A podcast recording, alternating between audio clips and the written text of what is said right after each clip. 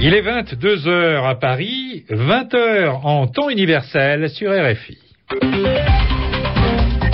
Jacques Rosenblum. Bonsoir à tous et merci d'être avec nous pour ce journal en français facile, présenté en compagnie de Natacha Vesnich. Bonsoir Natacha. Bonsoir Jacques, bonsoir à tous. Nous commençons par les titres.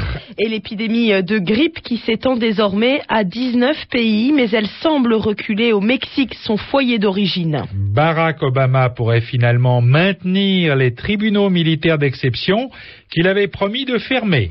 Une affaire passionne l'Italie, les déboires conjugaux du Premier ministre dont la femme veut divorcer. Enfin, c'est aujourd'hui la journée mondiale de la liberté de la presse. Le journal en français facile.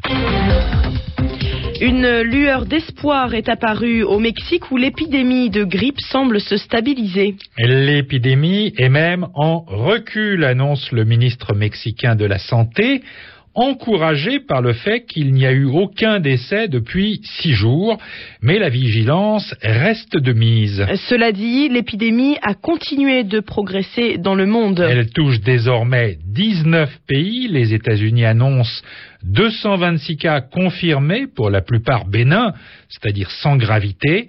En Europe, le pays le plus touché est l'Espagne, avec 40 cas confirmé. Alors, quatre euh, organisations internationales dénoncent les différentes mesures de boycottage de la viande de porc euh, prises à travers le monde. C'est vrai qu'on l'appelle la grippe porcine, mais pour l'instant, l'Organisation mondiale de la santé n'a recensé aucun cas de contamination d'un porc à l'homme. En revanche, la première transmission de l'homme à un porc a été détectée dans un élevage du Canada l'homme et les animaux sont en voie de guérison.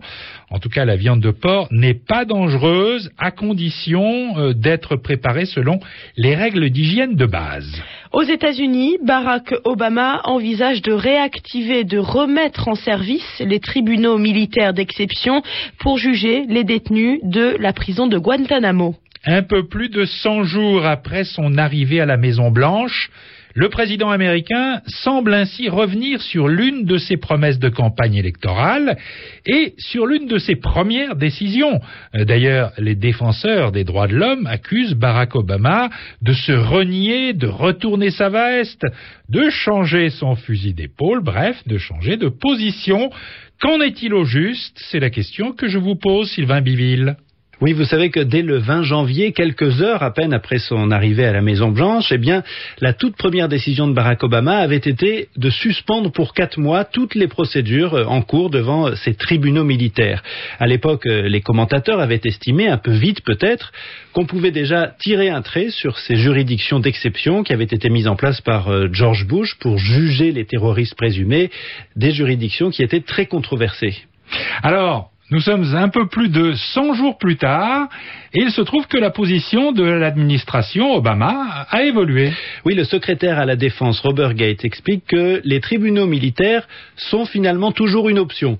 Ça pourrait être difficile de juger certains détenus de haute valeur dans une cour ordinaire, explique de son côté le ministre de la Défense Eric Holder. Alors comment expliquer ce changement, Sylvain Biville? L'administration Obama continue officiellement à privilégier les procès devant des tribunaux classiques devant la justice ordinaire, mais les juristes de la Maison Blanche soulignent aussi le risque de complications. En effet, une partie des preuves retenues contre les détenus de Guantanamo euh, a été obtenue parfois sous la torture ou bien euh, à travers des rapports d'agences de renseignement classés secret défense, et ce genre de preuves risque d'être retoqué par un juge civil.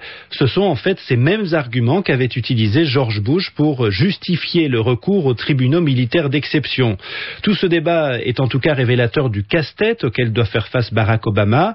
C'est une chose d'annoncer la fermeture de Guantanamo, mais c'est beaucoup plus compliqué de décider euh, que faire des 240 présumés terroristes qui sont toujours détenus dans cette prison militaire américaine sur l'île de Cuba. Merci Sylvain Biville. Vous êtes, je le rappelle, l'un de nos spécialistes des affaires nord-américaines. Une affaire politico-conjugale passionne l'Italie mais fait souffrir le principal intéressé, à savoir le président du Conseil, Silvio Berlusconi. Oui, son épouse, Véronica, a en effet l'intention de demander le divorce après 30 ans d'un mariage houleux mouvementée et difficile. Depuis longtemps, elle n'accompagne plus son mari lors des déplacements officiels. Il y a quelques jours, elle avait publiquement reproché à son mari de choisir pour ses listes aux élections européennes des jeunes femmes qui ont pour principal atout politique, pour principal argument, une plastique irréprochable, un physique avenant, une belle prestance. L'épouse de Silvio Berlusconi lui reproche également de s'être invitée pour le 18e anniversaire d'une jolie jeune femme de Naples, alors qu'il n'a jamais assisté aux fêtes d'anniversaire de ses propres enfants. Affaire à suivre, comme on dit. On célèbre aujourd'hui dans le monde la 19e journée de la liberté de la presse. Une grande partie des 365 jours de l'année sont réservés à des causes de caractère universel, mais la liberté de la presse n'est pas une cause comme les autres, non pas parce qu'elle nous concerne euh, directement, nous autres journalistes, mais parce qu'elle est un composant, un ingrédient, une partie déterminante de la démocratie. Et la France se déclare mobilisée sur cette question. Le ministre français des Affaires étrangères, Bernard Kouchner, assure que la liberté de la presse est l'une des priorités de la diplomatie française.